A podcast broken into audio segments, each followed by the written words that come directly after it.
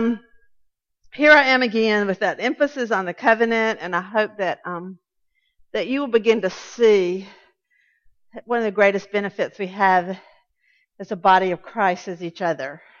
Uh, we are not in this alone, and I, I pray that you will see that as we go through this. The church and the home in covenant with one another. Several years ago, George Barna did research. He's been doing research for years on just why the church is not having a greater impact on the culture than it is. It's one of his big concerns. And so he just took 13 year olds raised in the church. He interviewed 3,000 of them, is that what it says? A bunch of them. I think it was 3,000 13 year olds.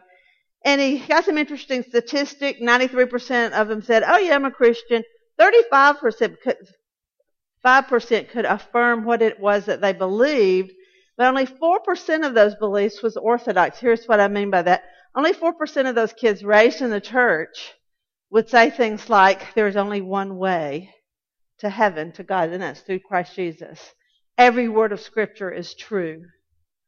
Um, Jesus really did rise from the dead, and yes, he was truly born of a virgin. Uh, they doubted pretty much, you know, everything except for this 4%. The study, years later, you're seeing things like 75% of kids are leaving the church. We don't have a really great track record as far as evangelical Christianity. In fact, Robbie Rayburn's father wrote an amazing, he's not, she's not in here right now, but he, if you know the, know him when he's in and out, whatever, father about 20 years ago wrote a wonderful paper called Covenantal Succession about the problem of the church really not believing the promise that we have with their kids and expecting great things from them at a very early age. And as a result of that, we were literally, this is a quote from, from uh, Robbie's father's paper. I don't have it up here on the board, but he said this. He said, we are suffering from literally hemorrhaging our kids out into the culture. And I thought that was such a, an interesting picture of the church just letting them go, uh, you know, out into the world when the world has such a powerful influence. But God has given us a plan to help us ward against that, to stand against the enemy, and that's what we're going to look at today. His research summary, you know, Barna said, if we're going to make an impact on the world, he said, we, we can't miss, you know, the, the trees for the forest. We've got to look at what's really happening here and realize that investing in people's lives when they're very young is important. And uh, the scripture that he uses, Malachi 4 6, Luke 1 17, at the end of the Old Testament, the beginning of the New Testament, last word spoken, first word spoken after 400 years of silence is the prophecy that will be John the Baptist words that the hearts of the fathers need to turn to the children. A lot of times when we think John the Baptist, we think repentance, repentance, repentance, but nothing will bring you to repentance like having before your mind continually what are the children hearing? What are the children seeing? What are, what are the children learning? As a father, there's a lot of decisions you will make that will change when your first thought is, what are my kids seeing? What are they learning from this? What are they hearing from this? And the same thing with moms. And so the, the call to the church, I feel like, you know, to prepare the way for Jesus, he said, you got to think about the kids. I feel that way about him coming back again. There's a great call to the church today. Are we really believing that there's nothing more important on earth for us to do and that we will not just impact our own personal lives in the church, but the world when we teach the truth to the next generation? How do we do it? Obviously, it hadn't been working in the church. Well, it's a, it's a combined plan. It has to work home and church. Can we effectively implement this Deuteronomy 6 plan? It was the plan that God gave his people. They were about to go into pagan land, duh, where we live today, to keep this thing moving. What was the plan? says this, these words I've commanded today will be on your heart. Teach them diligently to your children. When you sit in your house, walk by the way, lie down. When you rise, uh, you know, you like, oh, when I'm walking on the way, well, you know, I love a book that we do not carry in our bookstore because theologically it really stinks. But um, It's a good old Arminian Southern Baptist who's taken the idea of, you know what? If the church and the home would work together in this, we might just accomplish something. They don't have a very biblical view of, of um, redemptive story teaching of the scripture, but they put a whole plan together. They do tours all over the country, and the whole basis is how do we involve the church, the, the home more in the church, and the church more in the home, so that we're really being consistent and intentional in how we train our children. And he has taken in the in the Think Orange book, and Think Orange is he gets orange from the the the church is the light of the truth. It's the bright light that they're showing us the light that is Christ is the truth. And then the family is the warming, nurturing by the fire. So they're red. Red and yellow light makes orange. That's how he gets the orange thing. It, like I said, he's so creative in the way he presents it. It's one of my favorite books. But he says, how do we practically flesh that out? And it, and he's got four things there when you sit in your house is meal times. Are you having mealtime discussions about the things of God. It's the most obvious time. Instead of sitting in front of the TV or you eating what you want, then you eating what you're being very intentional about. We're going to sit down and one night a week or three nights a week or two nights a week while we eat, we're going to look at the Word of God. Uh, I actually know a family in Virginia. That the pastor is re- he has six children under eight, and they are reading through the Bible. And I was there when they were in the middle of Leviticus, and I thought, oh my goodness, how are we going to do this? I mean, not the Bible like Jesus' storybook Bible. I'm talking the Bible. And um, those kids were so engaged. They've been doing it from infancy. And I, we were in Leviticus that he read, and then God said, "No, we'll do that tomorrow night." And they screamed out, "No, no! What? What? Did, what?" I mean, kids could be interested in the actual reading of the Word. Yeah, you know, we try to dumb it down for mine. I'm not so sure we need to quite as much. But this is a great book we have out there on the table. It's Dinner Table Devotionals by Nancy Guthrie. He's a great theologian in the PCA, and you're going to get some good teaching. But to be intentional at mealtime, and so hold one another accountable. Maybe start something within your own church. You know, where you send out an email, say, remember tonight's mealtime. Time for devotions. Everybody have a meal together. Find out when it's going to be, or plan Sunday meal to do that. Maybe even have a class where you have a where a family shows what they do around the meal table to have these discussions. I have a family full of extroverts, and we used to when I, we have our mealtime discussions, we actually had to have six numbers in a bowl, and you had, drew a number to which when you got to speak, because everybody was always interrupting each other, and so. But they remember that. They also remember that mealtime is a good time to, to sit you see it as a biblical idea, but when you sit in your house, teach. Find a time you're teaching. Walk by the way, we don't walk, but we drive. What are you doing in your car? Letting them play with their thing, putting a movie on the, or just, you know, hanging out or throwing them a color. Or do you have something that's very intentional? Every time you get in your car, you have a list of questions, or you put in what I call a mommy daddy tape, where that's a, that's what we used to call them because they were actually cassette tapes. But a, uh, a um, mommy daddy CD or owner MP3 or whatever where you, you start reviewing the catechism question. My oldest son is in a very contemporary church, and I just recently rode somewhere with him, and he puts it, puts in the his phone, you know, all his music's on his phone, and here we have Sandi Patty and Steve Green singing hymns. Jeff really, and he knows every word. His mom, that's what I grew up on. I love it. Those are still like, you know, in my, in my heart. And so you can be playing the songs that you use in worship in your church, in the car, and then talking about, did you just heard that song? What does it mean? Using as you walk along the way, when you get in the car, and that your kids know when we get in the car, it's not just hangout time. We're going to be talking about what you will find is they like the intentionality of that. They will come to expect it and even look forward to it. And then there's the lie down time, bedtime. Don't ever let them go to bed without going in their room and blessing them, laying your hands on them and blessing them, praying for them, or maybe you'll have some other sort of every night thing that they come to expect. They will remember that forever. That you came and the last word you spoke into their lives was a prayer or a word of encouragement or something that you had together learned about God that day. The the lie down and then the rise up morning time. I had, like I said, a kindergarten teacher for mom, and every morning we rose up to a silly song or a poem. It seemed, but it was still encouraging. How do you like coach them or instill purpose? All right, today, and you use those words. This is the the whole idea of being intentional. I, one of the things I like to leave people with is a discussion within their congregation. Start thinking about some things you can do as a body to help do this. Like with, even if it's a mealtime devotion that you hand out to every family in your church on Sunday.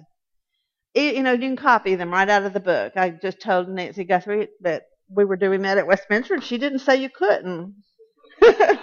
but just for everybody, you know, everybody to have. We've told everybody to buy the book. Or something like, um, making a, a, a CD of the worship songs that you regularly use in worship, one available for every family. So the kids are learning the song.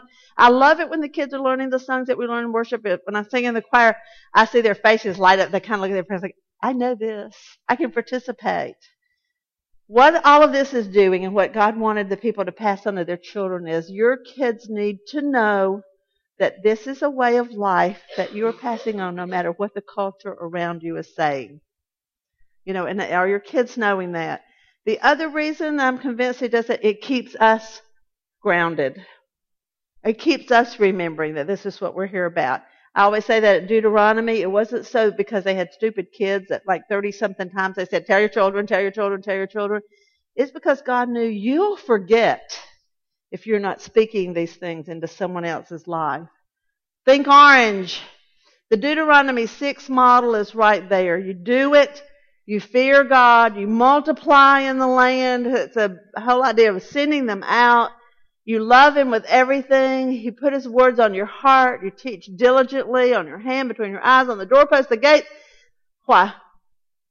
So the Lord will give you things that you know could only come from Him. He will give you cities you didn't build, houses you did not build, cisterns you did not dig, vineyards you did not plant when you eat and remember from what the Lord has delivered you.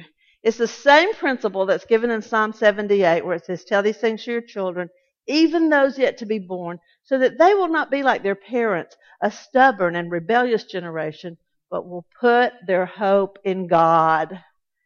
We need a generation in America who believes that what they have has come from the hand of God rather than from the hand of their labor uh, that, that what they know is because of the faithfulness of God, not because they study really hard and make good grades. You know, we need a generation that puts their hope where only our only hope is. And that's the whole principle here, but we have to be intentional about passing that around. There it is, telling God's story, a testimony in Jacob that they will put their confidence in God. We're using this verse to develop an entire series of training conferences for people who do children's ministry work in the church. They're going to be called Established. He's established a testimony so that we would teach and tell to our children so they will put their hope in God. Simple as that. I don't have any other plan, so, you know, I'm sticking to it, not changing here. um, and are we telling our God story so that our children are seeing proof of his faithfulness. We talked about fellowship last night. Share your God stories, not only with your own children, what God is doing in your life, but with the, the other children in the church. Find a time to tell them how it is you know God's word is true. Uh oh. It went the wrong way. Why are these like disappearing?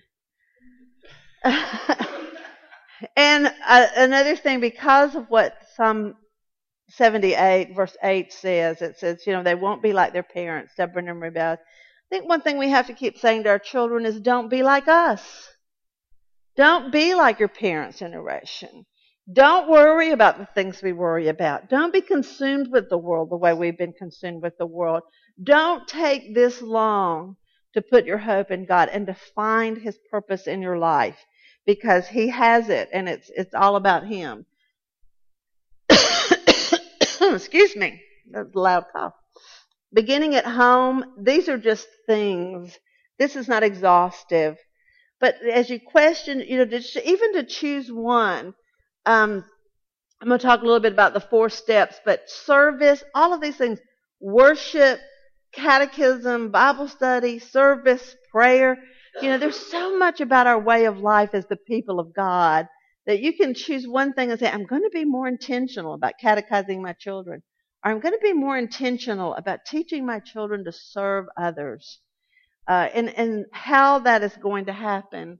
Um, more intentional about teaching them to pray. Somebody was talking with us at the break about just their wanting their children to pray. Teach them the Lord's Prayer, but also, you know, when Jesus' disciples said, "Teach us to pray," he didn't say, um, you know, this is just one idea, and you might want to use it occasionally, or take some, use it here, and take some and use it there. And that's the people's vision, kind of the.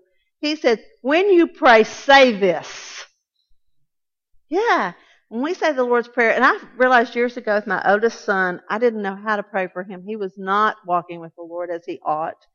He hadn't done any denial thing, but he was kind of like, really, mom, the church is just too hard. I don't have time for it.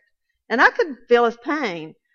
But there were a lot of other things going on in his life, a lot of unforgiveness for his father. And I remember just saying to the Lord, I don't know how to pray. And I thought about the disciples, and God gave me the Lord's Prayer just to pray for him these things. And I wanted to tell you, as your children grow older and you struggle with their disobedience or their waywardness, Lord, evident, make evident in their lives that you indeed are their Father. Give them a heavenly perspective, an eternal perspective, so they'll get their eyes off of this world and themselves. Let your name be something that they hear regularly, that's always before them, that they cannot forget. Put your kingdom in their hearts. Let your kingdom come into their hearts. But you do what is best. You do your will in them. Um, let them realize that all that they have comes from you, that you give them their daily bread and all else that they have, that they, they trust you for their provision, but they make it obvious to them that you are taking care of them. Stephen's son had a terrible motorcycle wreck not long ago. We're just kind of waiting for him to realize how God saved his life, you know. And so when you pray, that's what the Lord's Prayer is all about. Lord Jeff, forgive him, but give him a heart that can forgive. He has lots of forgiving to do. Lord, give him a heart that can forgive. Keep him from temptation. He had great struggle with temptation with uh, pornography and some other things in his life. I, you know, always on the internet. I said, Lord, don't let deliver him from the evil one who's around him and always encompassing. And uh, in the end, give him a kingdom story that glorifies you in every way. Okay. Is there anything that I did not just pray for my son that he might need? Did I miss a point? No. The Lord's Prayer covers it all teach your children to pray it, but also take the time out to teach them in each little pocket of every little line what it is God's desire is for us as His people, and we pray that. Use these directives to write a, a prayer for your child. Uh, I think as they get older, it's easier to peg each line, but it's really an encouraging way. Um, we have to eventually trust God with our children. I feel like most of parenting is is letting him pry, you know, your cold hands away from them and say, give him to me, give him to me, you know, and you're like, oh, no, no, no, okay, okay, no, no, you know. And, uh, but having adult children, I think it is the hardest thing I ever have been called to do is to trust God with my adult children. You feel like you're in control when they're young. You're really not. I mean, that you're in control. You're really not. But there's this sense of feeling that you are. But boy, once they get to be adults, you know you're not in control anymore and you were letting go continually. We've talked about this. Yeah. Yeah, that's hope and being, and it was a permanent marker. Think about it. Yeah. Uh, we do not have to t- teach them to do bad things. That was really kind of an innocent little moment, but it was months before the last uh, that that permanent marker was off of Ben. Yeah. Um, trusting God with our children. They don't have situation problems, but heart problems, and we've covered a lot of this. Um, we can't change their hearts, but God can, and and the promise is that He will be a God to them. This is He's been our God. Meanwhile, what is it that we do? What is the plan? If you know, because it it give us the right to oh, it's all about grace and to be the free range parents. All right, okay, we just got to wait and see what God's going to do. I gave this list to a group of, of Christian school parents, and they really liked having. Uh, there are people who like lists. I know for years I do Heart of the Home Ministry, and I get through. Basically, the whole thing is about grace and prayer. You know, you got it. You need God's grace, and you got to pray a lot. But somebody would raise their hand and say, "Could you just give us a list of the things that you think we need to go home and do, like tomorrow?" Yeah, I'm not a list person, but I do realize but when I made this list, it sort of it sets you free, but it also gives you some real encouragement on the, what parents do. What does God do? He knows your child intimately. He loves them unconditionally. And we, what are we to do? We're to listen to them and love them unconditionally. If you feel that you have a child that's very difficult to love unconditionally, ask God to give you that. Here's something I can testify to. I was in counseling after my husband was unfaithful and had left, or he was in the process of leaving. And then, and my counselor looked at me one day and he said, Sue, we were going through Galatians and it says, for the Holy Spirit waits to do miracles among you. He said, what would be a great miracle in your life right now? You know, and of course I said, I want him to change his mind and do the right thing. And he said, but not involving him. What would be a great miracle in your life?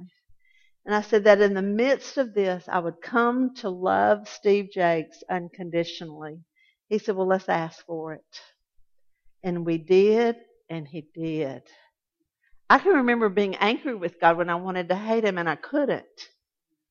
God gave me an unconditional love for this man who continues to, to hurt my children, even today with what their expectations are and where he is. But when I see him and just when I talk about him, I love him. What is that about? It's about the God that we have. He is love. And sometimes you have to pray for an unconditional love for a child that's really difficult to love. Um, and then watch what that does. It changes you. I'll tell you that. Sometimes that other person may not change, but it changes you. What does God do? He never leaves them or forsakes them. What do you do?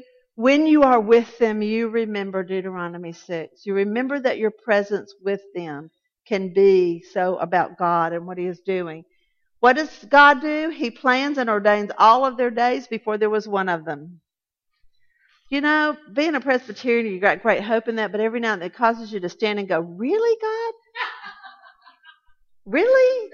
When my youngest daughter, whose father left her when she was eight years old, has her firstborn son, the first grandchild on the other side of the family, named for the grandfather who was a pediatrician and had waited a long time for a first grandson. And that little boy, William Thad, only lived six days. I looked at God and I said, Really? You would take her firstborn son after she grew up without a father? And you would really, you know, and I was like, my childhood theology always comes back on me. I was raised a good, old, you know, like, you be really good, God will bless you. And I was be like, you know, really?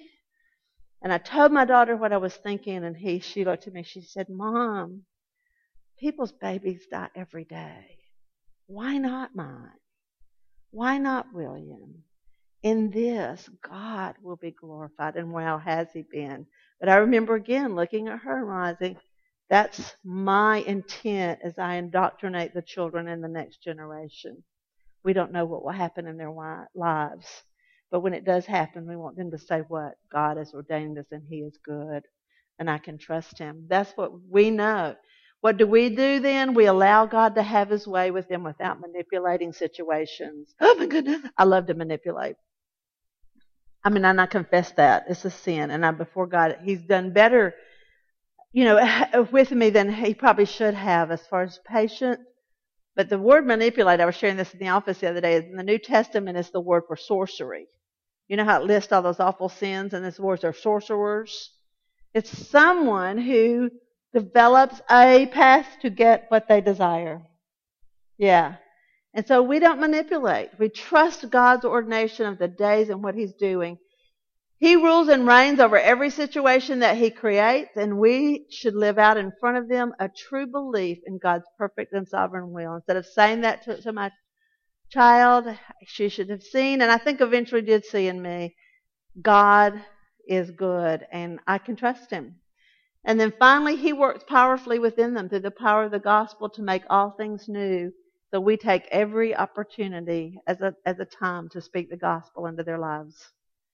It's everything about Jesus. If you've heard the Sunday school lesson, the teacher story about the kids come in, you know, and she said, on the way to church today, I saw this furry little animal and he ran across the street and he was up in the tree and had a nut in his mouth. What do you think that was? And they said, this little boy raised his hand. She said, it sounds a lot like a squirrel, but I know it was Jesus.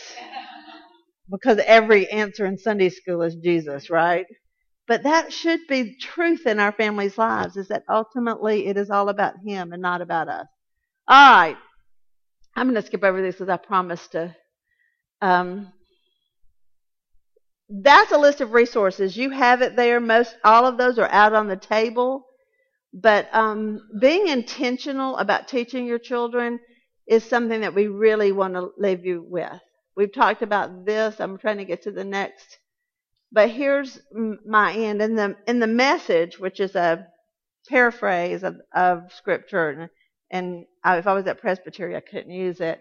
But um, I love the way Gene Peterson takes Ephesians 3:20. You know, it's like now to Him who's able to do exceeding abundantly anything we could ever ask or think. He says this: God can do anything. You know, God can. Can parents do anything? Not so much. Far more, though, than you could ever imagine or guess or request in your wildest dreams. He does it not by pushing us around, but by working within us. In other words, he doesn't come and say, do, do, you know, just like we aren't with our children, not pushing us around, but his spirit deeply and gently within us for his glory. He can do anything, you know. And so we pray with our children and we have great expectation and we wait. We wait on God to do something that we could never do. Um, but as we wait, we do go back to that list. Okay, are they seeing God in me? Are they hearing the gospel from me? Am I being intentional about the things that they really need to know? I must have taken out my three point, my four point thing. We'll get to that later.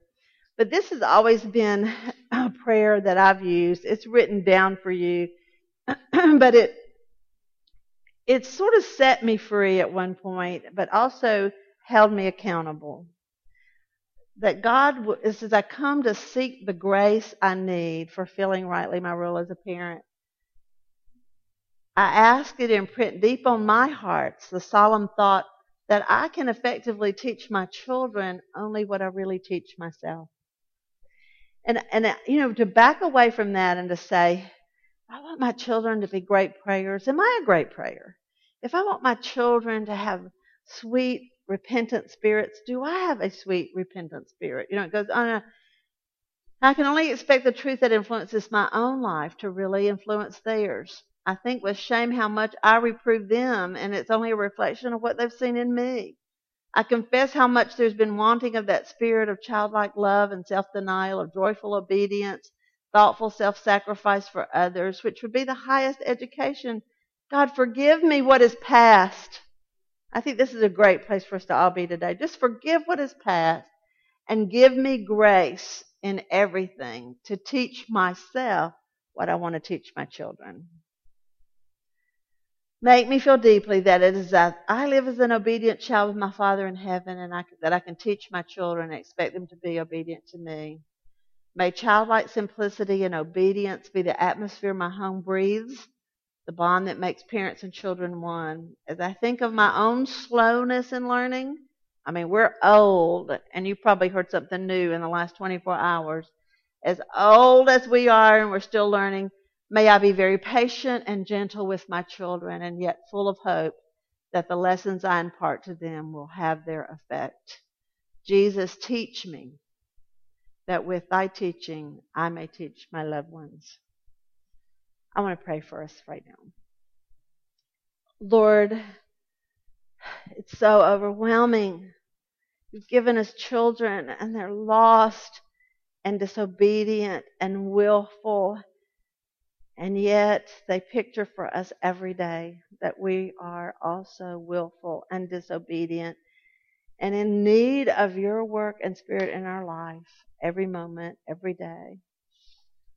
Create in us a spirit that longs to learn from you so that we can show that to our children. Lord, I pray that the children that are represented in this room, uh, you will keep, keep tight, keep away from the evil one, withhold the the temptations of this world. But Lord, we also trust you. You know what is best. You are at work creating your redemptive story in every one of them. Give us strength for the task, new mercy every morning. Um, and Lord, raise up in our midst young Jesus men and Jesus women who will show the world the glory of Christ. We pray all these things in Jesus' name. Amen.